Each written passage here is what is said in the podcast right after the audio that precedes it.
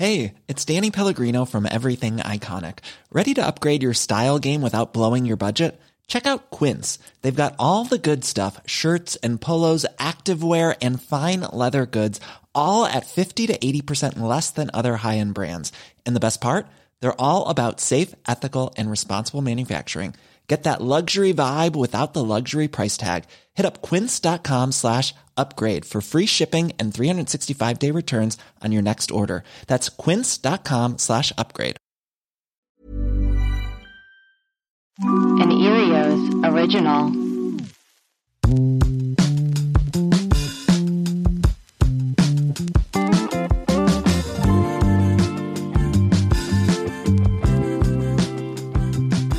Welcome to Foxy Browns. I'm Priyanka. I'm Camilla, and this is a podcast that navigates beauty and wellness from our perspectives as women of color.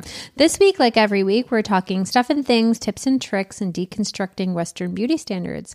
And we are joined by special guest Isha Sesay. So, Isha is an American journalist of Sierra Leonean and British descent. Um, she's just come off 13 years at CNN. Is that right? Woo. Yep. Was count that right? the count the gray hairs. Oh my goodness, come on. Um, where she was an anchor and correspondent, but she left cable news to write about her time covering the 2014 abduction of 276 schoolgirls by the terrorist organization Boko Haram in her book Beneath the Tamarind Tree. Welcome. Thank so lovely to have you here. It's good to be here. Where do we start? Where do we start? Where do we start? I mean, I mean, it feels kind of crazy to say that she's been covering the abduction and go straight into beauty products, but that's how we go. That's what Honestly, we do. that's what we do. That That is is what we do. and in, through beauty and wellness, I found balance. Yes, yes absolutely. So- That's how you pull yourself away from all the like heaviness of your actual life. Um, the first thing we do is talk about stuff and things, which is like a product, a service, a class, a fitness thing, a, men- a mental health thing that you have enjoyed in the past like week or so. Um, we can start so you have time to think. Okay. Okay, great. What is your stuff and thing this week, Cam? Um, mine is actually Sephora's return policy. it's Okay. Well, I didn't realize that they actually had a very decent return policy. I thought it was just like a standard, you know, um, you know, if you've used it, you can't return it. Um, turns out that's not true. How much can you use? Um, you, as much as you bloody like. so I was uh, told by uh, listener Alex, who basically anything under a year, you can return it to Sephora, no questions asked. That sounds well dodgy. Right? To use our right. language from the home country. Indeed, indeed. But I walked into Sephora the other day with like a bag full of stuff and um, I said, Hi, I can't use some of this stuff. Some of it didn't agree with me. Some of it I just didn't like. Some my dermatologist doesn't want me to use. And she hmm. didn't care. she was just like, Zip, zip. No. But, no. But, and then put everything back onto a gift card and then I walked away. Wait, wait, wait, wait, wait, wait, wait, wait. But you don't need receipts. You don't need anything. Because with Sephora, everything's tracked in your purchase history because you've got that little n- phone number. So everything's all there. So everything, actually, everything you've ever bought from Sephora is in that list, which was horrifying as well. Yes. well, it's interesting to see how probably that's evolved over time. Oh, Very that's much. interesting. That was really, really fascinating. Yeah, so everything's there, and so long as it's within the last um, twelve months, they'll just you know beep it back, and um, then you get a little gift card. So I then I returned, and it was a combination of things. There were like a couple of like foundations that I didn't really like. There was a um, a couple of lipsticks, an eyebrow thing which I don't use anymore since I've had mine microbladed. Um, a few bits and pieces, and I got back about like three hundred dollars or something. That's wild. was great. And then I turned around and used that immediately on some stuff that I did actually need. So I got some Drunk Elephant vitamin C serum, and then I got these Dr. Gross peel pads, which um, Yes. uh, Yeah. Kilo um, uh, Kilo Quiche recommended to us. And then, by the way, the new Sephora at the Grove. Is it rocking out? It's massive. Okay, I have to go. it's go. enormous. And if you spend over two hundred dollars, you get a free facial. So I had a HydraFacial in the middle of the store. Wow. which was ama- incredible. But It's what like- I was going to say, was that relaxing though in the middle of the store? it was actually if I free. It was relaxing. It was free. Yes. It was free relaxing. Indeed, indeed. Um, so it was very much like you know, it's basically taking like a wet Hoover to your face and just vacuuming out all of your stuff, and then in a very insane way, they show you afterwards what has been taken out of your skin um, in this little thing, which is kind of gross but also very fascinating. How much does it usually cost? I don't know, I think maybe like fifty dollars or something. I don't know. I'm guessing actually. I have no idea. But um, yeah. So Was there an announcement in the store? Willing victim for facial in aisle five. Gather round, ladies and gentlemen. Gather round. That's incredible. It was great. And then also, you know, the thing I always forget is that they do, well, they'll make you a sample of anything. That's true. Yeah. Yeah. You can try anything. yeah. So I don't know all of this. It's the same at Whole Foods. What? You, they will open any package for you, so Wait, you can what? try it. Shut up. Yes. R- a- anything. Yes, because I took a smoothie off the shelf. I was starving and thirsty, and I was like, "This looks fine." And I drank it. I hated it. Yeah. And I was like, "Just so you know, I hated this. I did drink from it, but I'll pay for it." And they were like, "No, you don't have to." And I was like, "What do you mean?" They said you can try anything in the store. These are oh. interesting business models, I have to say. Well, they make some. What does it matter? First of all, Whole Foods is owned by Jeff Bezos now, so it's a business they're model fine. be damned. yeah, they said you can try anything. Like if there's a package of nuts, you can like open it up, try it, and you can sample anything in the store. I am going to go to Whole Foods and sample some caviar tonight. I'm gonna try this and this and this and this. Don't like it. I gotta make a little meal, a little snacking I'm meal. sample some Melba your- toasts are and some beluga caviar. that is what I'm going to do at the fish counter. Listen, for this is- dinner. I said, I, and I was like, they don't advertise that. He's like, no, why would we? And I was Yeah, like, good you're point. That's an excellent point. But now we um, know, and now exactly. everybody listens to Foxy Browns. You can, you, know, you can make a big day out Honestly, we're not going to we're not going to make a single dent in Jeff's money. No, Jeff fine. is He's just fine. My stuff and thing from this week is I've been doing the Liberty Beauty Advent Calendar. very good. Some great, some middling, some not so great.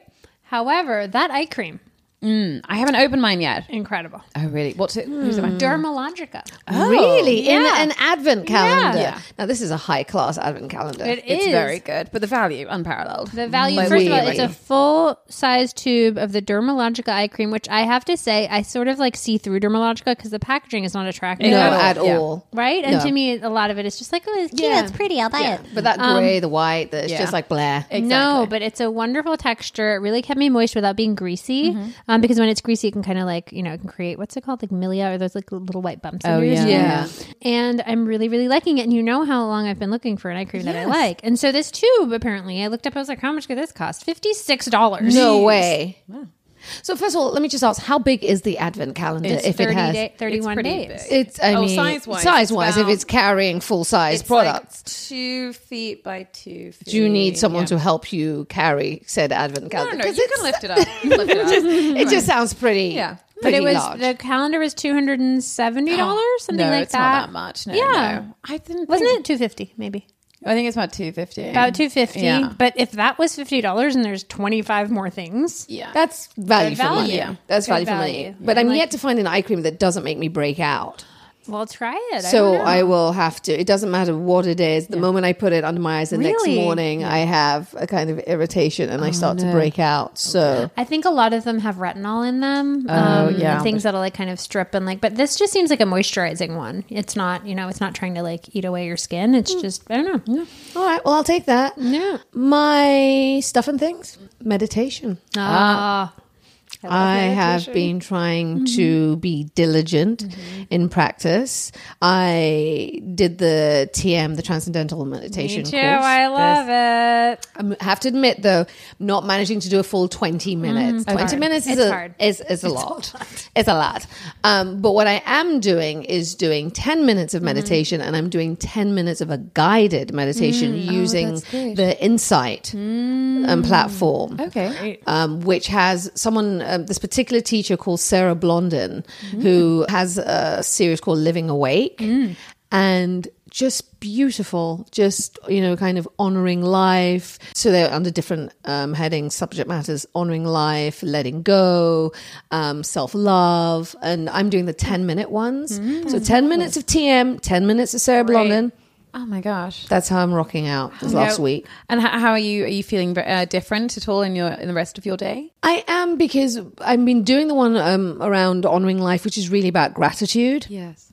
And gratitude, they say, is the foundation of abundance. And gratitude, if you can operate from there, it just kind of opens you up to to possibilities to life. And you know, it's just taking a position. I mean, it's also about POV, your point of view. And so, regardless of what it is, to be grateful, no matter what form it comes in, to understand it could be worse, mm-hmm. I find is very calming and mm-hmm. centering. And so, I'm really trying to dedicate myself to the the theme, the principle of gratitude in 2020.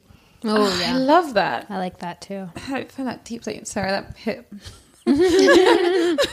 Harder than I expected. I love it. Okay, so what's the app called again? It's called um, Insight. Insight. Okay. So I've been using that, and it has, I think, hundreds and hundreds of different guided meditations, and you can use it as a timer. Oh. Which I use also just to time my TM. Yeah. Oh, okay. All right. We'll definitely look into that. That sounds really, really good. I talk about TM all the time. I Oh, you- well, you can't do it and then and then benefit from it without sounding like a crazy person when you talk Totally. about it because it's not something that you can talk about un- until you've experienced it. But for me, it's it's really. Are you doing daily? Mm-hmm. Wow. and when I go without, I go nuts. really? Yeah, I get real sad.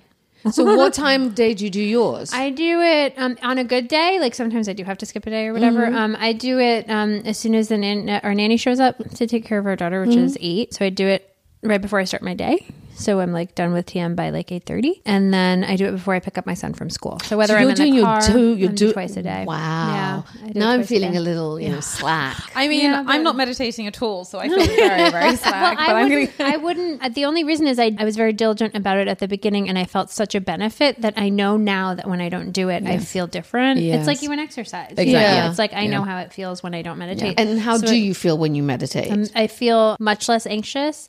I feel much le- much more even keel and capable. I find I just feel like it's like a it's like a chemical wash for my brain. I just feel so much more calm about things. and Um, creatively because my T- my TM teacher made a big deal Yeah. out of saying a lot of celebrities that we know from Mm-hmm. Lionel Richie to even Michael Jackson all did TM and it helped them with a lot of songs that we know they Yes. unblocked them creatively I, I would say that the benefit that I felt creatively or even in anything pertaining to my work is that all the noise and the kind of frantic feeling of like there's so much to do, there's so much to do, there's so much to mm. do, that all clears away. And it's it just my day is very clear. I know what I have to do. I know what order I need to do it in. I find it easier to focus on tasks and like really yeah, it's helped me in eh, with everything. I'm I'm a more I'm a better mom, honestly. I'm a better partner. Like I'm I'm less short tempered. Like it just it was a weird one. Like my husband made me go. it's like the Peloton ad I know he, it really is. It's very. But my husband made me go to therapy and made me go to meditation. I support therapy dragged kicking and screaming, and obviously it changed my life for the better in so many ways. God bless him. But once I went, I was like, oh crap, I could have lived like this my whole life. You know? I felt so dumb. I was like, why do I have to be 38 and pregnant to figure this out? The things I could have achieved, but uh, yeah, I love that. whatever It, yeah, whatever it, whatever it was. But Isha, we're so excited to have you here today. Um, I'd love Thank to talk you. a little bit about your path. I mean, you're obviously a beautiful woman on the outside, but also the inside. The things you've done. I mean, the things you've seen. Um, the things you. How did you? I mean, can you walk us through like just your your journey? Like, where were you born? What is Yeah. the background of your parents? How you ended up at CNN? Like all that stuff. oh the origin story. Yeah, please. um so sitting back like, you need a blankie. We're gonna- um, so both of my parents are from Sierra Leone in West Africa, but um, were in London finishing off various studies. My father was a lawyer, my mother was an academic and doing um, a PhD when they had children in London. And so I was born in London along with my siblings and was, you know, pretty happy-go-lucky child and expected my life to carry on in London and then turned seven and my parents were like, okay, we're moving back to Africa. And I was like, what? Where? Why? Why are we doing this? So at seven, I was moved to Sierra Leone, where my father picked up his career. My mother um, started teaching at the University of Sierra Leone, which was really a lovely thing for me as a child because I grew up on campus. Yes, that's So, so that kind of idyllic, and it's um kind of on this massive hill. Yeah, and kind of really cut Yeah. us away from the rest of Freetown, which Yeah. is kind of teeming and Hectic. sprawling and Ex- yeah. hectic. But this was kind of like this sun bleached, you know, Mm-hmm. idyllic spot with wildly overgrown bushes and tall grass with hibiscus and bougainvillea everywhere. And I went to the local primary school with all the other lecturers' kids. Mm-hmm. But what that also did was growing up with other academics' kids is makes you fiercely kind of competitive. Of Oh, course, yeah. yeah. Because everyone's parent is at home saying, yeah. "You better do well. You Totally. better do better than Doctor shame on the than. Doctor Sawyer's kid Yeah. who lives like two doors down." yeah, yeah. So I I grew up in Sierra Leone and I was there from seven to sixteen. Oh, wow. You know, um, spent my formative years there, and you know, one of the other things that I've always been super grateful for is you know, there's obviously an element of deprivation, or I should, uh, deprivation might be too strong a word, but there are things you just can't easily access. Yes. Absolutely. By, you know, growing up in a developing country like Sierra Leone. And there is a huge upside to that in the sense that, you know, the ready access to makeup and yeah. alcohol and, you know, just the trials and tribulations of being a teenage girl and media. Mm-hmm. And you know particularly growing up in africa where you know being black and being in a place where we're the majority my beauty norms Yeah. were formed by i felt were very inclusive. Like Yeah, I, I look like the Yeah. majority. So there was never that outsider feeling Right. of too fat too dark wrong type of mm. hair you know because i grew up amongst my people Yeah. Yeah. Ugh, but imagine. y- you know Cannot relate. you, it's just you know just one of those things. There's never like, did you get the latest lipstick this Yeah. week or the latest nail color? Yeah. Just not part of our Yeah. Yeah. existence. But I moved back to England when I was 16 because I wanted to be an actress. yeah. Ah. What made your parents want to move back to Sierra Leone at that point? My parents had a very clear um, vision of not just their lives, but the lives they wanted their children to have, which Yeah. was to be able to feel connected to their roots. Yes. And they felt very strongly that they didn't want us to ever be in a place where, you know, years later we went home and everyone said, Who's that kid? Yeah. Or, Right. Where who we don't know you. You don't know where you're, you know, who your your relatives are and you just felt again like an outsider. Mm-hmm. So for them it was like, you know, an act of service for them that we go back and we grow up in that environment. And it has largely shaped everything that I do because you can't grow up and come from relative comfort, not wealth. I mean, my parents are middle class working people, but comfort relative to mm-hmm. everybody Yes, absolutely. else. Yeah. Well, I guess a lot of people can, but I took from that experience a real desire to help make the world better in whatever way I can. Yeah. And so I went back to So you were like acting. acting. I was going to say, having said that, acting feels like a bit of a detour. 16. You were 16. You were allowed. You were And I was to something. convinced that I was going to be the next great talent. I was going to be the next. I was going to be the Black Meryl Streep. Oh. So There's still time. Still Yeah, done. yeah, well, Yeah. yeah. I'm getting up there. So yeah, like You got 30 years. I mean, like You're you're right. And so I, you know, we used to spend our summer holidays in London. And one summer holiday, I said to my mum after doing a summer camp at um, the London Academy of. Um, I think it was music and dramatic arts, and I said um, they're starting a some an after school program. I'm going to you know audition, and I got in, and my mother was like, "Okay." She's like, "You sure you don't want to move back? You don't want to go back home to finish your A levels?" Um, your end of high school exams. I was like, nope. She was like, okay, well, later. So I, I left home at 16. Yeah. And so I was living in London eh, with an aunt who was nominally there and um, navigating life, not going to school very much, it has to be said. I bunked Right. off a lot. Of course. Why would you not with all of that freedom and an aunt that's kind of normally there? Having grown up Yeah. with an academic Yeah. and like these fiercely, Yeah. so I stayed home and I watched a lot of Neighbours, which Oh, yeah. Yes. Camilla- So and I practiced my acting and Yeah. learning how to cry on cue. From neighbors. Neighbours has range. Absolutely. Uh, like Turned out some real talent. Indeed. Kylie Neighbours Minogue, and Jason Donovan. Jason Donovan. Absolutely. Mm-hmm. Oh my God. Mm-hmm. Wasn't Isla Fisher? Oh no, it was Isla Fisher from no, Home, home and Away. away. She was Yeah. home and away. But yeah. So I did. I Margot did- Robbie.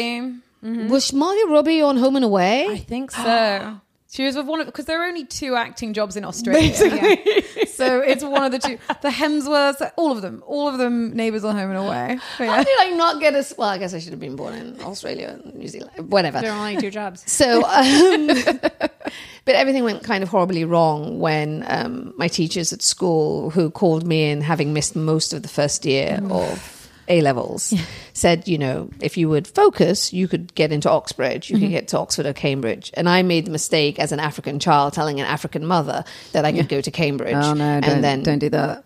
then it became like, you know, well, forget you acting. Uh, it's now her mission in life to make sure I get there. And when I got to Cambridge, I found so much that was great and wonderful and wrong and toxic. Yes. That I really started my activism there, which has kind of led me down this path to getting into journalism. It was a, I went to Trinity College, Cambridge, the largest of the Cambridge colleges, with only 33% women, with a culture of misogyny and just rampant, you know. I Cannot imagine. I do not know a single non-white person who has had a positive experience at Oxbridge. Yeah. You see, and I would counter that because I did not have a negative um, experience. I think really what I found really troubling was that to have a good experience as a person of color or as a woman in those environments, you had to be of a particular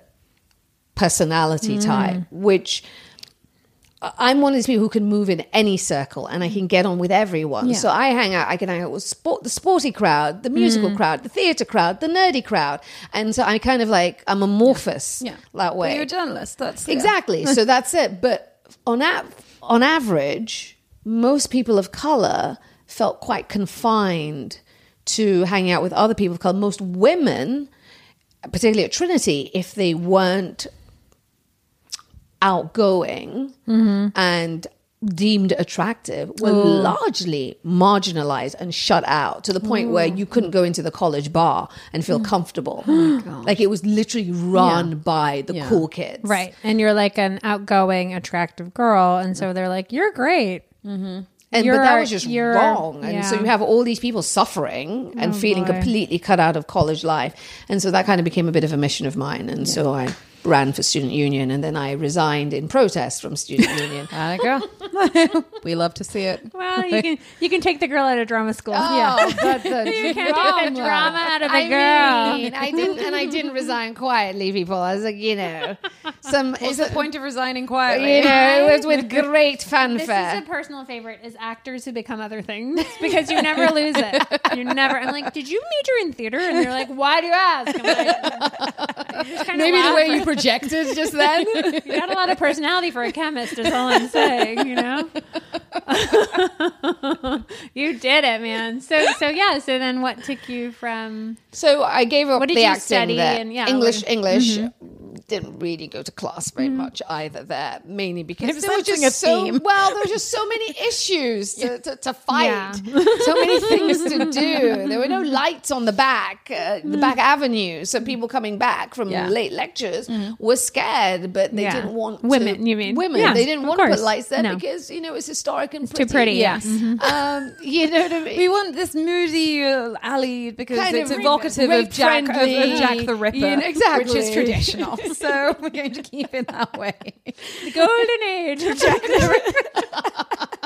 with the mist coming off the river cam, you know, casting a dark shadow. Um, you know, there was just there was just a lot to agitate over. This is so interesting. I have never. Yes, obviously. Like the second you mentioned it, I was like, oh, it would be if hell. It would be pure hell for anyone with any sense Yes. who's a woman of color. My goodness. Yeah.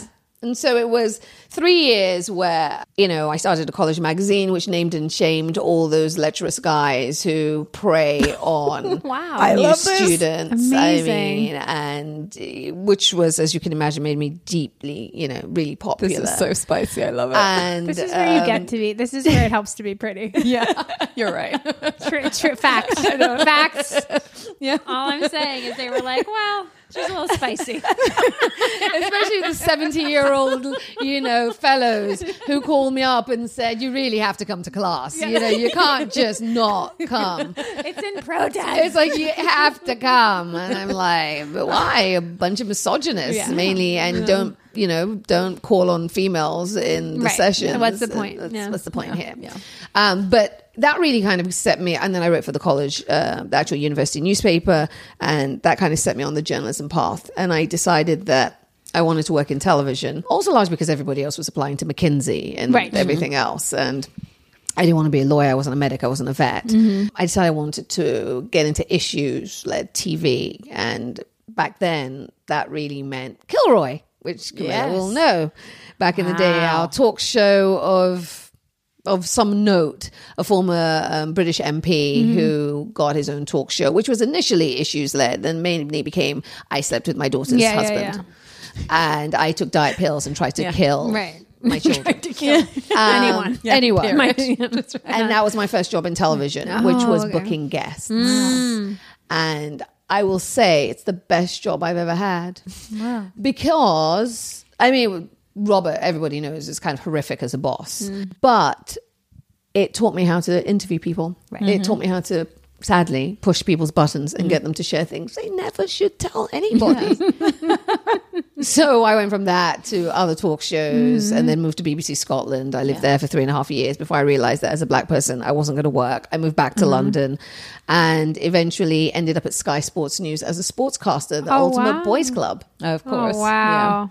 Yeah. You're just diving right in. Mm-hmm. Dive, right- you know, Cambridge right in. sports. makeup makeup artists who didn't know how to do black skin, oh, so I'd wear green jacket and green eyeshadow. Oh, great. Yeah, Great, great, great. There was there was a lot of that. No. Oh yeah, No. yeah. What? There's a lot of green eyeshadow and green jackets, a lot of blue eyeshadow and blue jackets. now, I should also add that my mother blue- decided that, you know, she was going to have a local African tailor make these jackets, which never fit quite right. Oh my gosh. They were quite boxy. This is very um House of Deréon. yes, I'm picturing is right very now. House of Deréon. Very, very much so.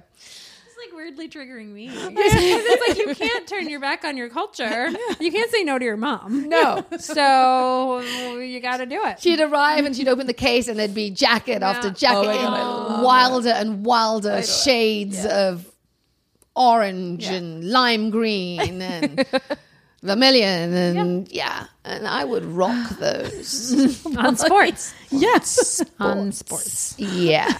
Did you have any interest in sports? You're like, No, but listen, it got to the point where I'd left Scotland and I'd lived on my aunt's couch for a few weeks, gotten a part time job presenting something, and that turned out to be a kind of dodgy network, a digital network that folded. And then I got an agent who said, okay, truth be told, and I've never really said this publicly, that I got a new agent who said Sky was doing open auditions. Mm-hmm. And I honestly thought I was going for an audition at Sky News. Right. Oh. Actually, was at Sky Sports. Right.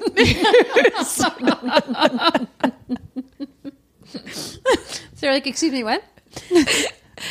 when they said read, I said, what is that? I was like, uh, who? the cricket did Patrick Vieira? Who is who is that? What country um, is he prime minister? Oh, oh. he plays badminton. No. But funnily enough, Coaches badminton. Yeah. I mean, the only thing worse than a professional badminton coach. Sorry. Jokes aside, no, it's very funny. This is it's very traumatic. funny. This is traumatic. So I Sorry. sit there. Oh my At first, it started all very well, the screen test. They said, Tell me about your day. Mm-hmm.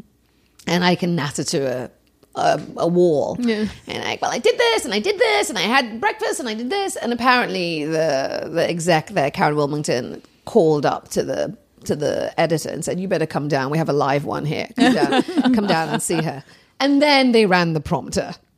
Mm. Then it got a little tricky. Mm-hmm. Then it got a little tricky, and I was like, Crystal Palace played Manchester United, and the whole time these sirens are going off in my head. yeah, I'm yeah. like, holy shit! Yeah. I'm doing a sports Yeah. interview, and I have no idea. Mm. And yet, I got a call back, and got. I got it. I w- walked into this man's office, Andy Cairns, who's the head of Sky Sports, and I sat down and he asked me a series of questions who manages this team? Where hmm. does this team hmm. play? Where does it, he asked me five questions, and I was like, I got nothing. Sorry to this man. Sorry. And But he that said, stuff can be learned. Yeah. at which point he said, But are you willing to learn? And I hmm. thought to myself, For a job and a steady paying opportunity, you're damn right I am. Correct answer. and I was the only black woman on Sky Sports. News. And to date, I am still the only black woman Shut they have had on Sky Sports News. And I left Why am I in acting like I'm surprised? Like- 2005. Oh my God. And they've not had a black female anchor Wow. on contract the whole way through. That's a bummer. And yet, completely Entirely- unsurprising. entirely Yes, unsurprising. Completely unsurprising. Mm. But then there comes a point where you say, I cannot talk about, you know, Michael Owen or David Beckham's groin mm-hmm. anymore. It is Yeah. time. I mean, unless there are drinks involved. Yeah. there comes a point where you're like, yeah, no, I, you know, there's there's just more to life, and I decided that I actually wanted to use my voice, you know, that whole voice thing, you Yeah. know, being purposeful came back up, and there was just a lot happening in the world. It was just a really, you know, Pope John Paul died, there was a tsunami. Southeast Asia, Rafik Hariri was assassinated in Lebanon. It was the world felt like it was on fire. It was Yeah. boiling. Yeah. And I was talking about, you know, sprained ankles Yeah. and, you know, Mm-hmm. not making the first 11. And I just decided one afternoon that I was going to go and work for CNN. Mm. Call my mother up, who has forever been my champion. Her response to any idea is, What's the plan? Yeah. Gave her the plan, and a year later, I was working for CNN. Fantastic. oh my incredible. gosh. So what kind of um uh, what was your first kind of you know sort of coverage that you were doing at CNN? Um, so they brought me in this wonderful woman who's sadly no longer with us, Rena Golden, really made it her mission to bring in people of color. And young people of color who didn't necessarily have any formal training. Right. And we came in on her own, like Rena Golden School of Journalism, mm. where we um, wrote in the newsroom for two days a week. So I wrote mm-hmm. Wednesday, Thursday, no, uh, Wednesday, Thursday, and then I anchored Friday, Saturday, and Sundays. Oh, The late shifts, the overnight shifts, where basically you would be safe. Mm-hmm. Because back then, the news wasn't moving at this pace Exactly. where every yes. day there's something, every second there's breaking news. So you could learn on that shift and you could, you know, interview Ariel Sharon's surgeon when he took ill and you could ask a stupid question and they put the phone down on you. Which was one of my experiences. Oh my god! And um, because it was a stupid question, um, but you know that's that's how I started. I started doing that, and just you know over time moved on to more um, more desirable shifts, Yeah. shall we say? Yeah. Moving from six p.m. to midnight, Friday, Saturday, and Sundays to weekdays, and all the rest of it. That's fantastic. And this is the version of the morning show that I want to see. Yeah, exactly. Well, the one where they put the phone exactly. down by on the you. way, and there's Yeah. But breaking- also just like a bunch of people of color just Yes. being under this like and learning on the job at CNN. It sounds great. so then you were there for a long time, and what led to your? Yeah, I mean, listen, it was an amazing time, and you know, covered more um, more moments of breaking news from you know the highs, the lows, you know, elections, coups, plane crashes, wars. I mean, revolutions, all of that over thirteen years, and uh, did a lot of their Africa coverage. But you know, 14 years, was it was 13 years, um, just felt, was beginning to get a little old, I have Yeah. to say, um, by the beginning of that year. But also, it, the business has just changed, like we said. It's just become. I mean, there's kind of one story in town, mm-hmm. ro- Yeah. sadly, because Yeah. I actually think there are many stories Yeah, to be told. no, there's one. Um, but there was one story, and it was beginning to make me feel icky. Mm-hmm. Yeah. You know, just adding to, I always say this, you know, adding to the toxicity in the world. Yeah. And having to be part of conversations that were intellectually disingenuous. Mm-hmm. Indeed. Right. You know, the fact, you know, as we see even today in, you know, the last few days, that people are willing to regurgitate talking points that they know Yes. are patently false. Absolutely. And that I have to somehow engage you respectfully and Yes. do this merry dance for something that we all know is a lie. Yeah. that the- and it's not a matter of opinion; it is no, a it's fact. a fact. Exactly. Or just like a gross mis- uh, misrepresentation. Like today, we're uh, experiencing the um uh the Elizabeth Warren two million dollars story, Ridiculous. which is absolutely insane. Absolutely insane. For 33 years, she made it. Yes. Yeah. Nobody So- mentions that. But Every woman talks is- about yeah. the you know, no one goes beyond the headlines, Yeah. and everyone does this false outrage that everyone engages in and luxuriates, and and it just got to the point where it was noxious, Yes. right? And also. I mean, you know, some will be offended, but there are certain people out here with certain viewpoints that are being given airtime, which, you know, on an evening I thought, I'm literally about to climb over this desk and I'm going to slap you Yeah. if you say that one more time. If you kind of dismiss, you know, the entire continent of Africa and tell me to get over it, I'm going to climb over the desk Yeah. and I will slap you. Well, that's the thing. The unfortunate thing is these people are like treating it as though you're just on fine. You're on their uh, uh, regurgitating talking points and we should all talk to each other respectfully. But you have to understand that this stuff is very personal for a lot of us. So even though you can be a professional human being, up there they're talking about things that affect your life much more than they affect theirs. And here's the other thing as well. This this talk of the respect, it only seemingly goes one way. Absolutely. There is no respect for the actual people being harmed. No. And there's just this ridiculous level of false equivalency, which is just so Absolutely. tiresome. And I'm just sorry. And again, in the interest of being fair and balanced, No. bullshit. It's absolutely fucking bullshit. Yeah. and it's very tiresome. So you know when the president says, you know, why don't you know Africans go back to their shithole countries and Nigerians live in huts, and you know talks about only wanting Northern Europeans, that's offensive to me. And then when I have a guest on my show who says, well, Africans could do with being a little bit more grateful, oh boy. you know, at that point you think to yourself.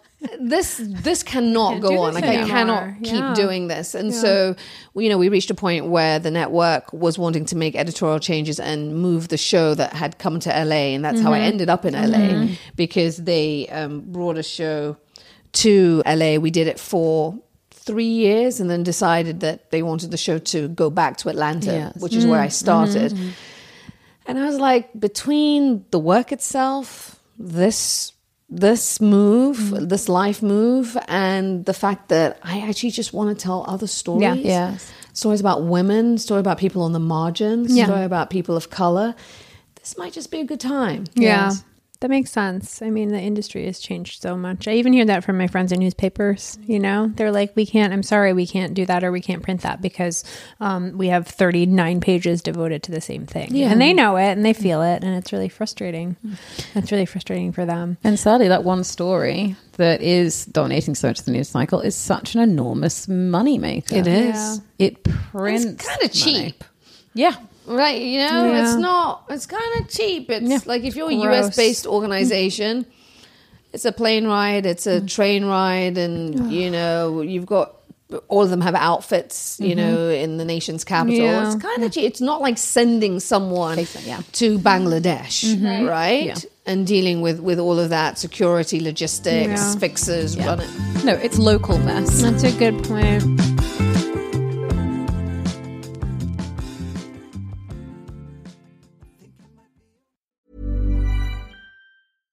Ever catch yourself eating the same flavorless dinner three days in a row? Dreaming of something better? Well, HelloFresh is your guilt-free dream come true, baby. It's me, Keke Palmer. Let's wake up those taste buds with hot, juicy pecan-crusted chicken or garlic butter shrimp scampi.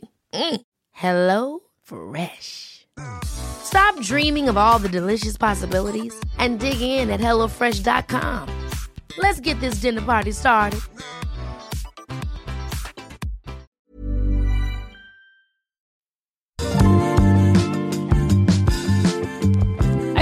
I would ask a question. Um, you know, so you were mentioning have, uh, covering a lot of the Africa stories whilst you were at CNN. I guess like having an advantage of actually being having being able to spend your formative years like back in Sierra Leone. Did you think that that gave you an advantage over some of your colleagues and being able to like tell certain stories or understand the nuances and past things? Or I, I I think it definitely gives you. I mean, it just naturally does. You know it. You know you relate to it in a different way. So you definitely can. You can tell the story with just a slightly different tone. Yeah. Right. And and and in that, I think there's there's a kind of humanizing that comes with it because mm-hmm. let's face it, I think you know when we talk about whether it's Africa or you know the Indian subcontinent or Oh, whatever yes. it is. I mean, you know, black Having an outsider. people, you know, Yeah. black, black and brown people when those stories are told. It's hard to put your finger on it, but you know, when we watch it and we see other people Yeah. tell our stories, you can feel the disconnect yes, you know and not necessarily that that comes from a place of negativity it's just a disconnect Yeah. right um and so No, it's a book report. exactly Mm-hmm. yeah. whereas you know when we tell these stories a about story, it's a it's, human- it's it's you know when when ebola happened and america decided that that story was largely unimportant until a bunch of americans Yes. got ebola and at that point a helicopter fell, followed the the um, ambulance when it landed at Atlanta Hartsfield Jackson. Meanwhile, Ebola, which did hit my country of Sierra Leone, nobody gave a you know, No nobody one gave a shit. yeah. Ridiculous Um, country. And that was that that was re, you know that was really difficult. And then when you see the the readiness with which people can be cavalier about black and brown lives Uh-huh. when those are captured on film and maybe exiting this world or in a state Yes. of just and the lack of dignity awarded to them or given to them or the lack of Yes. compassion The humanity. you it's can see it even in just the, the, the shot selection Yeah. Yeah.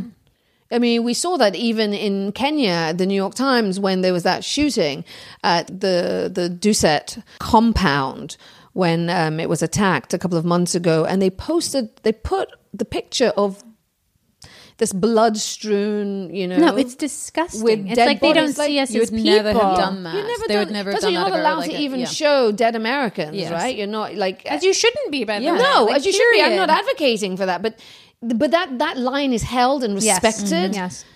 For white bodies for white bodies, ones. but for black and brown bodies, there is a you know, oh, it was a mistake, it got through, but it never gets no. through. The, yeah. the, you know, No, because there's a there's this implicit bias, and they they think it's less than. you Yeah. know, that's what it is. You and like, let's all be honest about it. totally. that. I mean, I write about that in my book because you know I say that's the dirty little secret at the center of every newsroom that there is you know there's literally a scale, and you know at the bottom of the scale are black and brown people and stories that are about you know indignities and injustices to black and brown women. Mm-hmm. Then black women, African women, oof, well, well, we're really plummeting. My theory is that all the rape, um, the rape crisis in India, which is a horrible Mm. problem, and and there are a lot of societal ills that need to be reversed. I believe that that has been such a big story here because um, they're worried about white women traveling to India.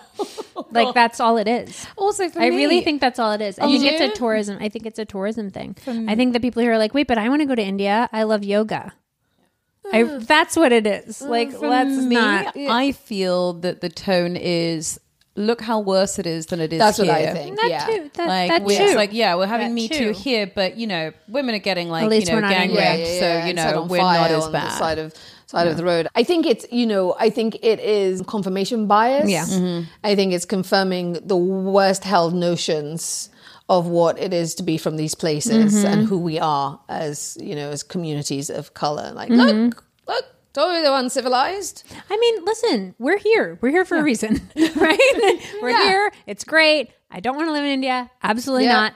We cannot treat people are people. Like Yeah. that's and that's that's a very American thing. You the know, that exceptionalism argument, right? Yeah, Just like we're just better than everyone else. Absolutely. But then I, you know, I was come back to listen. I, I live here and I love living here. Yeah. Um, I've become an American citizen, and I, I do truly believe that there are opportunities to be had here in America that Mm-hmm. aren't available to me anywhere in the world. And there is a there's an idea of exceptionalism Yes. Mm-hmm. which I find incredibly inspirational, right?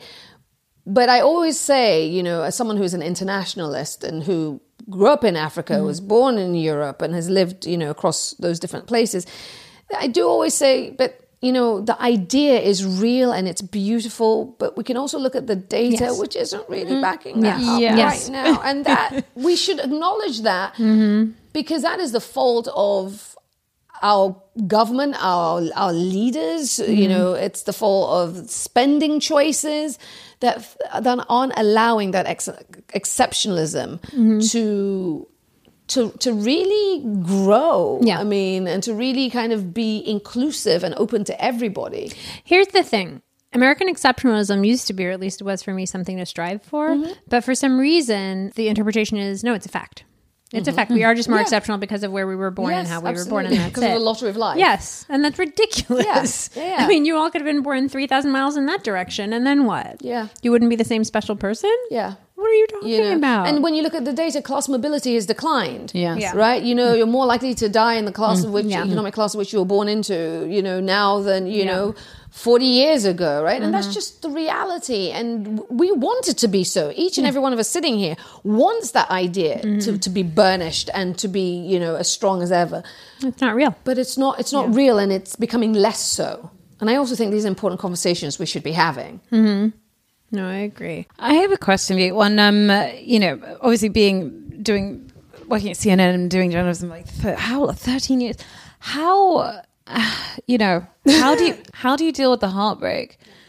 Like covering stories of you know seeing people at their absolute worst. You know, in the midst of things that are very, very terrible, and I find it very, very hard to uh, like do those. You know, you know, research those stories, even as a writer, and being able to leave them. And I don't. How do you do that for that many years? What are some? I mean, I think it's you know it's hard. To, I don't know whether you ever really leave them. I think each time you know they leave a trace on you, and you you carry that.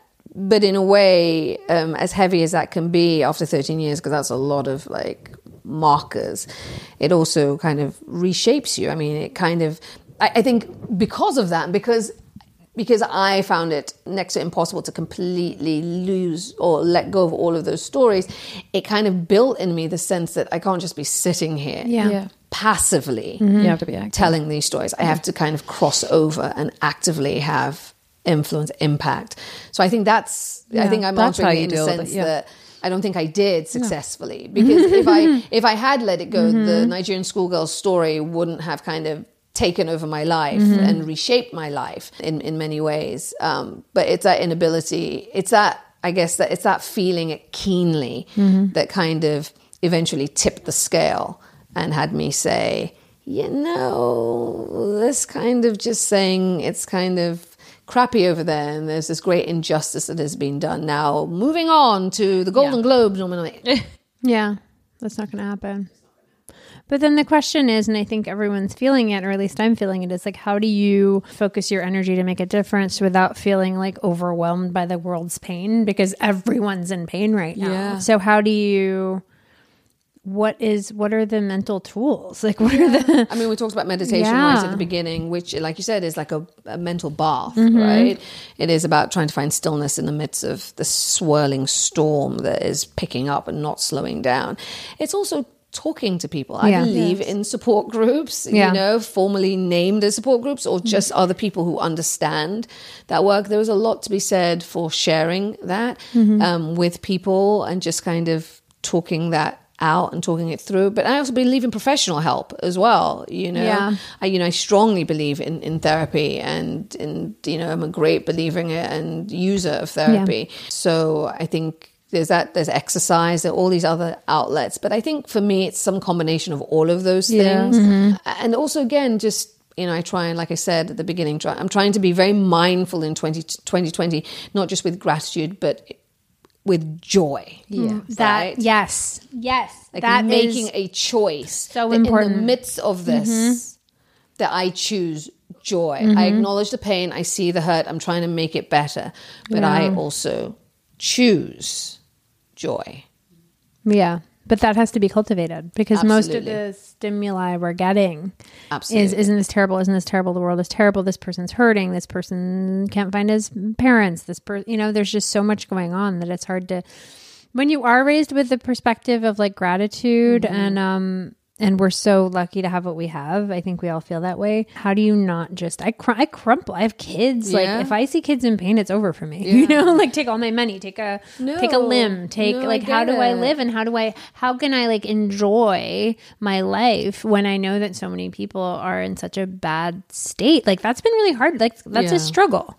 That was a struggle for me as well. I think like go, go, going to Sierra Leone last year was just seeing a country that was so abundant and mm-hmm. had so much taken from it repeatedly, and then seeing things still being taken from it. You know, in mm. terms of like, I mean, just like resources from the absolute from the ground being taken out, people being taken, lives being taken, and just seeing a you know, and it's seeing a place that is so hopeful and just the injustice from the outside, you know, I found it incredibly overwhelming. But being able to, you know, eh, you know, take smaller actions and trying to, you know, kind of reconcile that feeling. But yeah, to do that for a range of stories over that many years. That must be quite a discipline in terms of like just you know being able to move on to the next story and being able to keep going and Yeah, I, it, it, it's it's not easy, but I, again, I think the the valve, the kind of release valve for me has been, you know, creating my hmm. own nonprofit that works with adolescent girls in Sierra Leone. It has been, you know, I, you know I give my my services um, a great deal to the UN. I do a lot of moderating and public speaking around issues Right. there, and so. I feel like you know my more so today now that I've left CNN, but at, at that point I was doing my bit to try and sway the needle back towards justice and fairness. So I think that that's how um, that's how I kind of managed it in amongst all the other things we talk about meditation, health, running, and and all of that by actually being able to help move the conversation, help you know talk to decision makers. What's the name of your nonprofit? It's called We Can Lead. Women everywhere can lead, and um, it's the hardest thing I've ever done, and it is the thing that I am undoubtedly most proud of. You know, we have about 500 girls in in the organization who are young leaders who are part of a four year program, and we are literally helping them reimagine possibility and helping them understand their rights, their voices, and helping them develop their leadership capacity. And it's it's incredible to see. You know, people say, "Do you have children?" And I say, "Yes, five hundred of them." and they, you know, they're my babies. That's incredible. I mean, you've done so much. You've clearly been an activist since you know since you knew what it what it meant. Things mean a lot to you, and you like to do what you um, can to change them. But your job that you've had, I mean, you've been on camera talent for a long time. So there's that part of you that's like roll up your sleeves and do the work. But there's also a big part of you that needs to look amazing doing it. so, Yeah. so I I mean, yeah, what are your what are your beauty rituals like? Do they come cleanse, cleanse, cleanse, Cleanse. cleanse. Thank Your skin's amazing. Well, thank you. It's airbrush, um, but um, because of wearing makeup for Yeah. you know eight hours a day, layers of it, and then having it touched up every hour. people are touching your face all People the touching your face all over. Mm. You know, the key, you know, um, then becomes just make sure you wash it off and you really allow your skin to breathe. And I started getting a breakout towards the end of my time at CNN, like at the on my, my jawline. hormonal, mm-hmm. yeah. You know, hormonal plus all of just all the crap on my face. And then I started seeing a dermatologist. Mm. So I see Dr. Lancer. Oh, okay, yes. And, mm-hmm. you know, not necessarily the friendliest, as must be said, but undoubtedly the best dermatologist in town. Like, I think he just has so many people coming in. It's Right. like, next. Yeah, yeah. But I mean, it's also super, you know, once you, you break through the kind of exterior, you know, very, very sweet. But that really helped. And I do microderm. Ah, do I love microderm. Do, do that every couple weeks. I'm kind of Every couple weeks? I'm doing like, it's every six weeks. Wow. Okay. Okay. Great. Um, but oh, kind of haven't been recently. Can you tell us about your cleansing ritual? Like, what do you use to get those eight hours worth of Well, makeup off I your use face? Lancer's line. Oh, right. Okay. He has his own Yeah. line. So I I exfoliate every day, mm. which okay. he says is the key. Yeah. So I exfoliate every day. I use the exfoliator, the polish, I do the mm. cleanse. And then um, at nighttime, he has me on a regimen that is glycolic acid and salicylic acid. Mm, salicylic. So, yes, exactly. Salicylic acid. And I alternate that That's great. each day. Wow. And then use this moisturizer. It is like a full time. You like bedtime isn't a you know Yeah. a five minute splash your face. No, it's no, no, like no. I got stuff to do. like I have Yeah.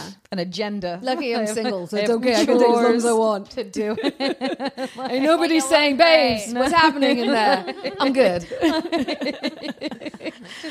like mm, loving me, love me, love You me. look incredible. The self love is showing. By the way, It's like incredible. I'm like I'm falling behind you guys. So yes, It's not definitely great. that. And then yeah, so ex- that's really that ritual, that morning ritual, morning and nighttime ritual. And now that I'm not on camera, oh.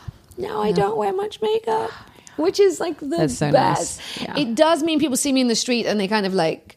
You crazy because No. you know I'm rolling up. I wear a lot of hats as well. Yeah. If I'm not like I wear a lot of beanies, I oh. wear a lot of mm-hmm. baseball hats, I mm-hmm. wear a lot of sneakers. Is it so people don't recognize No, you? I'm just a bit of a. I'm like this. I guess fashion chameleon, where you know I really like that kind of Yes. like tomboy, Yeah. um, hoodie thing, and then I like gowns. Camilla says that sometimes too. She's just like, well, you know, the, being a modern woman is like some days I, I might show up in a ball gown, and some days I might, you know, Exactly. F you. I'm not gonna, you know. exactly. See what mood I'm in. I love that. Now. Yeah. You know, I totally, totally love that. And so I'm, I embrace it, particularly in LA where nobody really gets dressed up unless No. it's for Yeah. a major An thing. event. Exactly. So I'm in my element mm-hmm. here, but it does mean I do get caught out every now and then, and I'm like, I really should have at least. A But it's also, I'm sure, in some ways, it's kind of a bit of a like you know a reaction to being like on camera and being put together for so many years that to then have this time where you're just like Yes. Yes. No, it's just like I don't I don't have to to worry. The only problem about that is when you go days without any makeup or redoing your hair and then suddenly there's something and you have to put it together. oh yeah you're like what do uh, And then it's like what should again? be 20 minutes becomes like an hour. It does. Because like, you know, the me- the getting from Yeah. the basement up to to the Yeah. I'm always like, oh right, a mustache. right. That's you know when you don't look at yourself handsome. Five days. oh my god! So I must know, tell you, when I, don't moved to LA, I I get my brows done at Damone Roberts. Mm. It was like the brow king, and Mm-hmm. does and he's just a love. And I remember the first time I was in his chair, and he's I've come from Atlanta, and I'm in his chair, and so he does my brows, and then he takes a look at my top lip, and he's like. Sweetie, we're not in Kansas anymore. We're gonna, wow I keep the strips in my purse. guys. So you know, I love that. I was like, oh, you're in LA. Like this is a mm-hmm. new level of pain and discomfort. Because you want to in LA, it's all it's about looking good without anything on. Yes. absolutely, like nothing. Yes, on. yes, absolutely, and that's the whole point. But then you got there's a little there's a little maintenance involved No, for sure. I mean, although I am known to say to makeup artists, I'm like, I'm not trying to look natural. I'm trying to look flawless. yes I love that That's an ex- it's nice to be clear about your thank you very much so spray it on, Yeah. baby. The next thing we usually do is Beauty of the Week, where we spotlight um, a woman or anyone. Anyone. Sometimes it's my son. Sometimes it's my brother. Um, sometimes it's an author um, that we just would sh- like to shine a light on this week. My beauty of the week is a woman called Alison Davis who runs the uh, wedding planning company called Davis Row. Essentially, she's like led the charge in having uh, these wedding websites like the Knot um, stop promoting plantations as uh, wedding venues. We support that. Here, here. yeah. Why would you? No, and there's so many Yeah. other places in the world. Why? Exactly. So Why? many beautiful places in the world to get married. Why would you choose a place that is a source of um, uh, pain and slavery and murder? But it's, um, I mean, she, she did a great job, but it's also the Knot first said that, you know, we're no longer promoting these venues. And then Pinterest just followed voluntarily because Pinterest are largely, you know, they have an enormous amount of business Big in wedding. weddings. Uh, It's a wonderful bit of change. And, you know, again, it, it's very startling to me. I, did, yeah, I, I, for one, cannot see the appeal of getting married on a, on a plantation. Um, I Really? Um, want- you really? You can't? claim anything? I Yeah. don't, but it's also No need? Yeah, no, not for me. But it was like you know, Blake, Blake Lively and Ryan Reynolds got married on a plantation, and I and for a while I was like, I don't, well, you know, I, I just assumed that one of them was from the south, and so No, was where I was no, like, they just don't. No, She's from Tarzana. He's from Canada. Like, why He, would you? he actively- literally doesn't. They he were should my- know better. He's Canadian. Yeah. he should know better. They don't know. I mean, oh my god. Um, I bet the second they anyone pointed out, they were like, "Whoops." Yeah. They were my landlords for a while, and I gotta say, Oh, they're the nicest, okay. nicest people That I've ever me met. So happy. They're so sweet, landlords, like too sweet, like too really- sweet. They, they look like they'd They both. I remember they just like. I just got a call being like, "Oh, we're gonna come check on the house," and I was like, "Fine." And I opened the door, and it's them. She's in like a sweatshirt and jeans. She's like the hottest person I've ever seen in my life. Wow. Not a stitch of makeup. He's just so tall and nice and handsome. He's like jiggling the door handles, like knocking on, knocking around. He, she, they brought her brother because they were out for the day, and he was on crutches. They were just so nice. I'm not saying they should have gotten married on a plantation. Yeah. I'm saying I'm willing to throw them a an ignorance bone. It was probably a wedding planner, to be fair, who came up, Yeah. who gave them a bunch of. But also, No, no one I'm should get married on a but I'm like, I'm sorry, I'm not giving an ignorance bone to that. You know what a plantation is. I'm not allowed to You throw an know what ignorance- the Yeah, no, no, I agree. For I, you know what it is. I definitely am not allowed to throw an ignorance bone about I'm just eating nuts over here. You're just going to pretend you're going to like lose yourself in your food. so um, a shout out to Alison Davis, um, but Davis Rowe also throw incredibly beautiful weddings. If I hadn't gotten, um, you know, married in England, I would have hired her. She's fantastic. Also, she's one of the very few high profile like black women um, as wedding planners, and she's amazing. And um, yeah, so that's Well, my I am- beauty of the week. I am divorced, so No. my second wedding she can do. Boom, Great. done. Boom. I'll set it up. There you go. You want to do it again? yeah, I'd get married again because, you know, I choose joy. Yeah. There we go. God, they got it. That's got to be on my resolutions list. Choosing joy. That's a really good one. My beauty of the week is this kind of hilarious woman named Jen Gunter. Do you know who she is? No. She's an OBGYN in San Francisco. She's very polarizing online. She's always pretty mad. Um, she, I love it. I love her already. Just I love an angry woman. Um, she just wrote this book called The Vagina Bible, kind of all about your lady parts. And she was like the jade egg crusader. She's Uh-huh. the one who like made a big stink about, you know, pulled out all the research and was like, "Why are you selling jade eggs and saying that it's good for your vagina?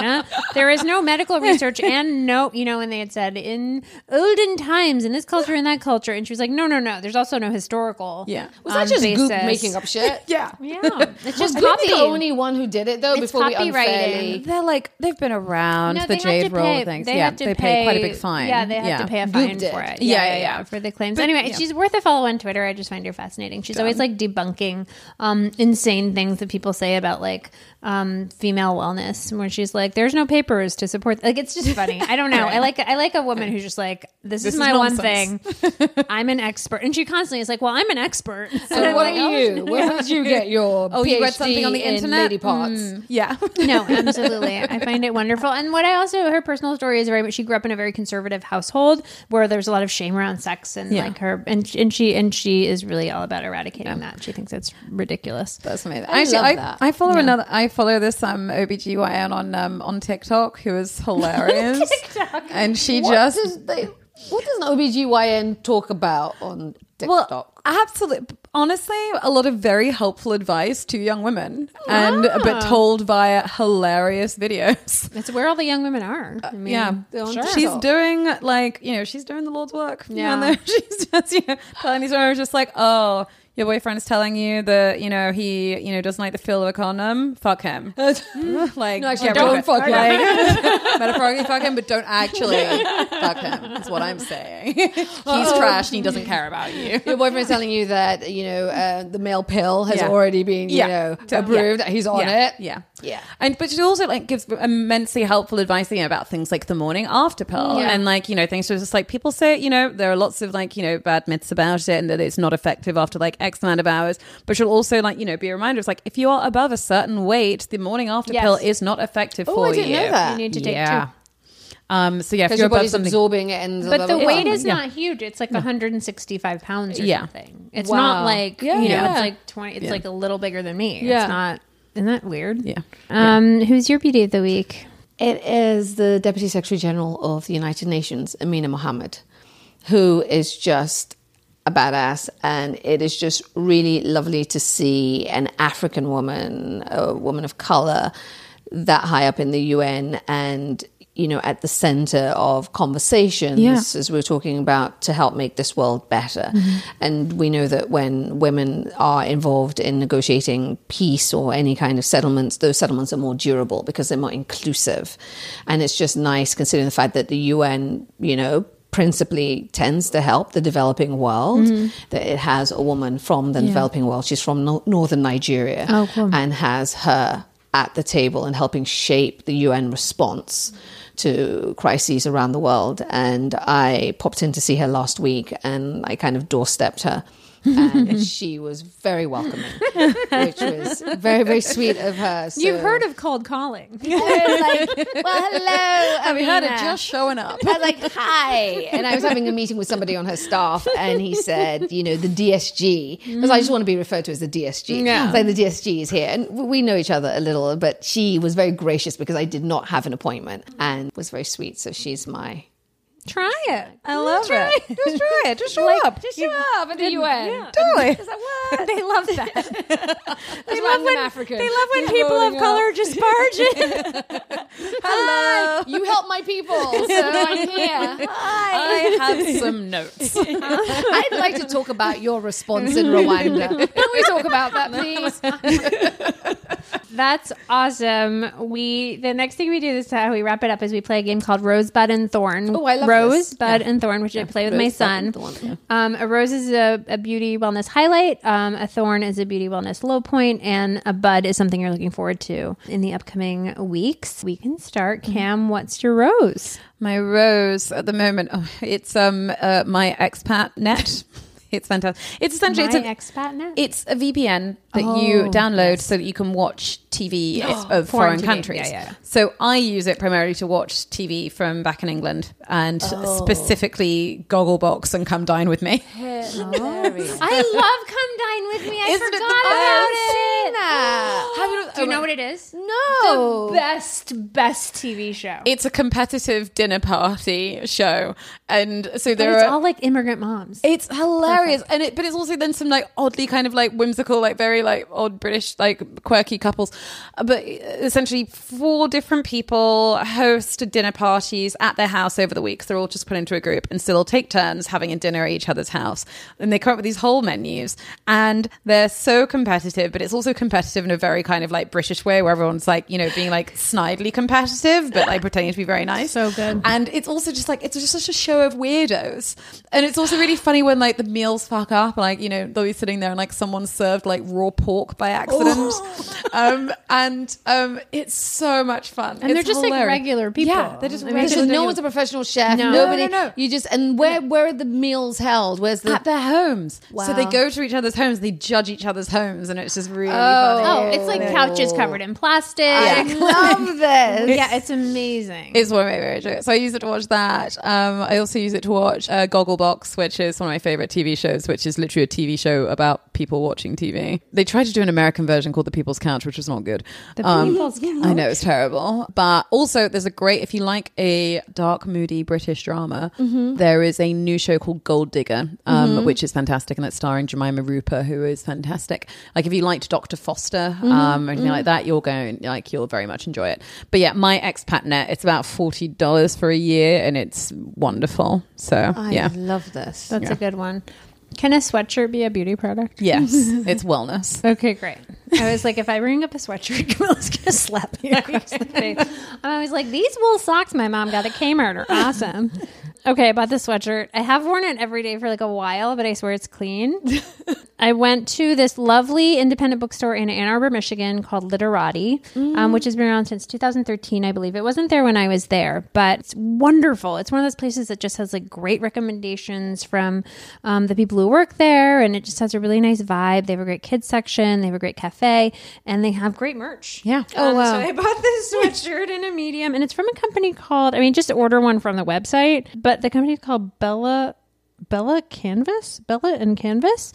Um, but go to literati.com, I, I believe. Go to the website, order a sweatshirt. It's beautiful and support an independent bookstore. Oh, I love that. this. Yeah. I absolutely love this. For me, my river would be there's this line called Alaffia. Which you can get. I've heard of this, yes. you can get it in Whole Foods on from Target, um, Thrive, and it is a line created by an African man from Togo. Okay. Full disclosure, I'm talking to them about helping them work, mm-hmm. expand, tell the story of their work because I think it's so amazing. Mm. I was already using the products and have them in my bathroom. And basically, it's all organic, natural products grown by women in villages in Togo, and they're supporting maternal health and education programs.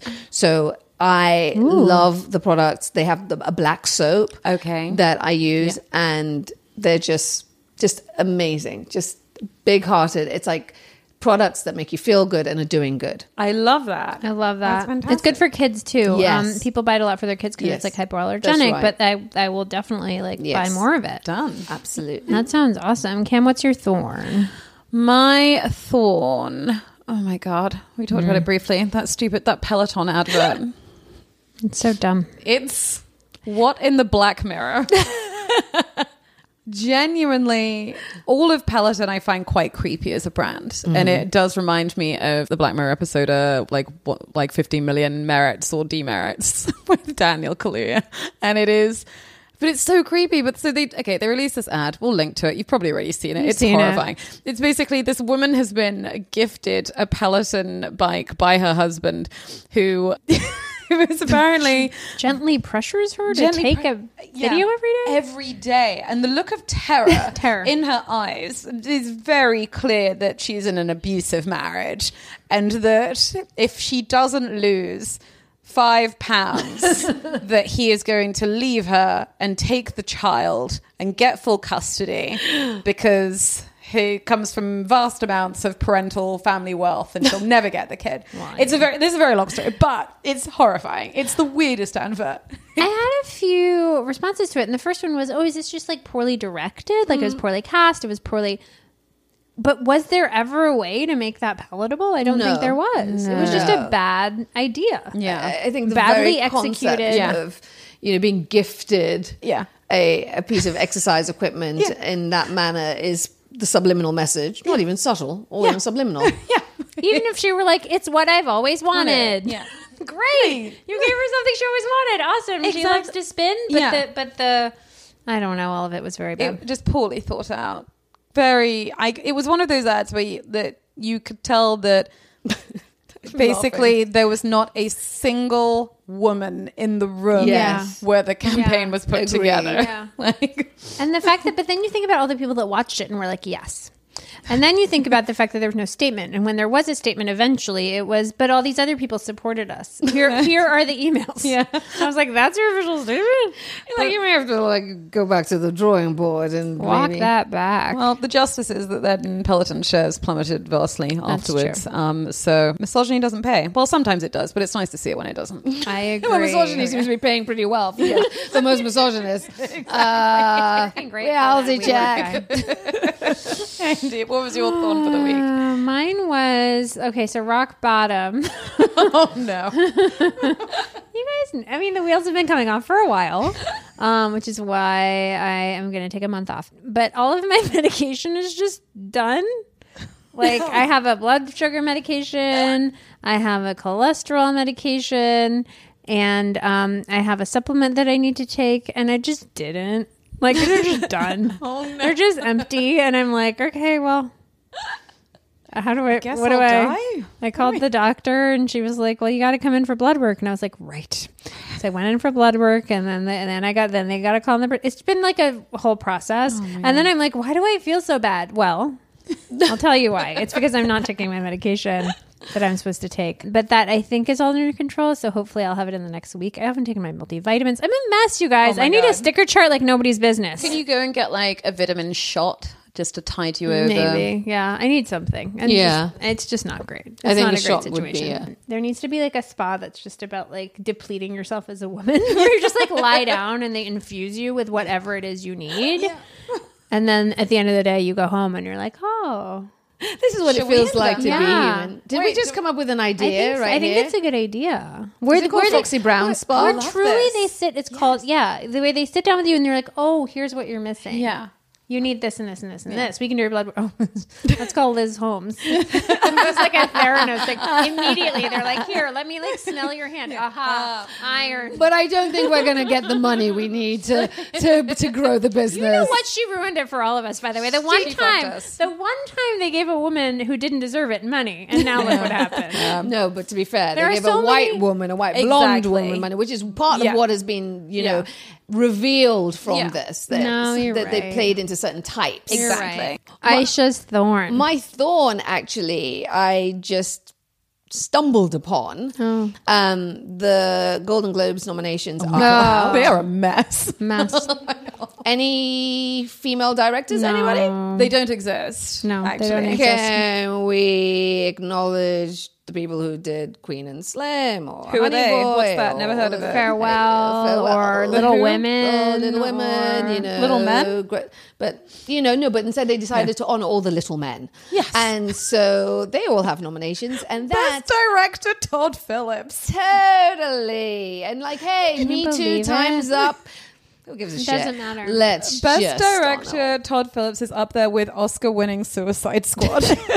Let's just God, yeah, it's so bad. Let us just Let's, let's think about that, shall we? yeah, yeah. So yeah, that yeah. is um, a major thorn. Yeah. yeah. that I um I'm still trying to figure that one out. I mean, I think I I saw something about um the Hollywood Foreign Press Association only having uh, 90 70, votes. yeah, 70 70? something, 73, 74. Okay. I've been through the process before. I used to be an agent and, and all this stuff. And it's very, I mean, it's a charade. Yeah, I mean, It's a total under charade. 100 people voting compared Yeah. to the Oscars, it has 900 or something. But they're also peers. Yes, Yeah. exactly. So this is just a, Yeah. pep, a bunch of people want to ingratiate themselves Yes, with. it's whoever throws a party, sex up to the right. and they love a celebrity. And They Yeah. love, love, love a celebrity. What they call it. But here's the thing that, like, you know, They're like, who's going to be at the party? Yeah, what I that's the whole thing. But it's also just like there was only one nomination for Succession. and I'm sorry, like Succession was white excellence. Yes. like I'm like They're not even across as the good as they. Yeah, like give them everything. What are you talking about? This is Rocket Man. Yeah, Come Rocket on. Man. There's always one. It's the Yeah. canary in the coal mine. We're like Rocket. Mm, okay, I don't need to see the rest of them. Yeah, yeah. Meanwhile, you know, Harriet, you know, and Cynthia Erivo, I mean, at least she gets a nomination. But again, you know, not getting the widespread acclaim that it should. course not. And Remember how we were talking about not being consumed by rage and apathy? choose joy. Choose Joy. I am choosing to be joyous Think about something else. Yes. Um, what is your bud, Cam? I mean, well, actually, my bud also film related. I am so looking forward to the Zola movie. oh, you are? I'm so looking forward to it. Honestly, look. So Zola was like, it. Zola invented Twitter threads. What? Do you remember? Like, I say, so it was a couple of years ago, and it was right before Halloween. So it was, there were so many Zola Halloween costumes, but it was this um this black woman who basically starts off a tweet with saying like, "Let me tell you about Yes, this really yes, fucked up weekend I had with this crazy girl who I worked with in Yes. a Hooters." It was this incredible Twitter Yes. thread. The twists, the turns. There was so to be. There are still things that like me and my friends quote from it. That's hilarious. like same, just like saying that someone's lost in the source. Also saying. That's really good. No, lost in the game and lost in the source. And then, um, do you want to trap this weekend? Still don't know what that means. It's all great. But they are finally, the movie is nearly here. It's premiering at Sundance. It's being, it's directed by uh, Janicza Bravo. Um, Jeremy O. Harris, who wrote Slave Play, is um, one of the writers. It's gonna be great. It's going to Be be great. Killer fucking amazing. Films also, produced it? Oh Also, my also, cousin Greg from Succession is in it. I am so excited. I cannot wait. It's going to be really good. It's gonna be amazing. I'm excited about this. Yeah, this is exactly what I want to watch. yeah. On your month off.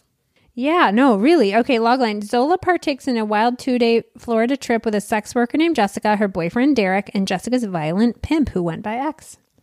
Oh. It's going to be wild. But if Yeah, you, oh my god, just refamiliarize yourself with the Twitter thread. I will. That's It's- a, I let's will. Link, let's link to it. Excellent. Amazing. Okay, what is something that you are my looking bud um two goals that i set for myself like the year before i had kids which was six years ago was i was going to learn spanish and i was going to learn guitar but i have just i have just gotten my spanish textbook and cds in order and i'm going to give myself a spanish immersion class it's going to be great i will at least understand it i know this is about languages i will at least understand it by the time i'm done might not be able to speak it but i will be halfway there That's that's Important. I'm loving this. Yeah. yeah i got it. it i've lived in la 15 years it's ridiculous it's embarrassing It's annoying. I do rely on Doug for a lot of Spanish because I like I only did like one year of Spanish at school.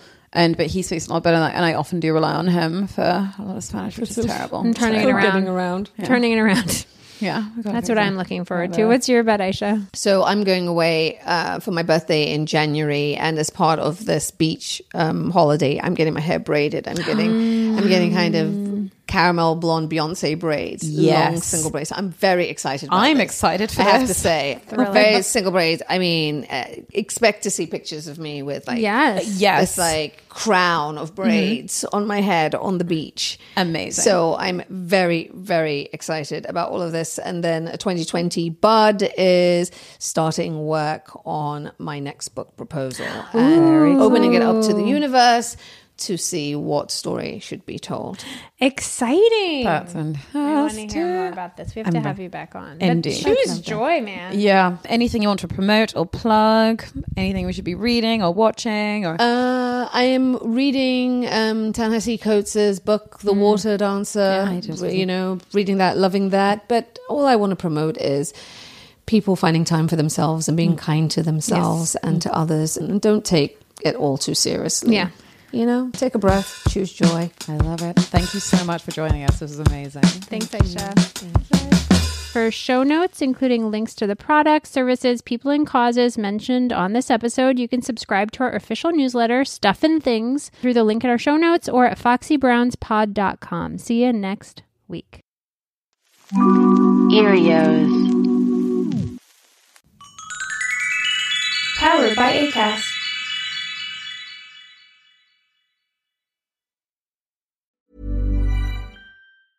Hey, it's Paige DeSorbo from Giggly Squad. High quality fashion without the price tag. Say hello to Quince.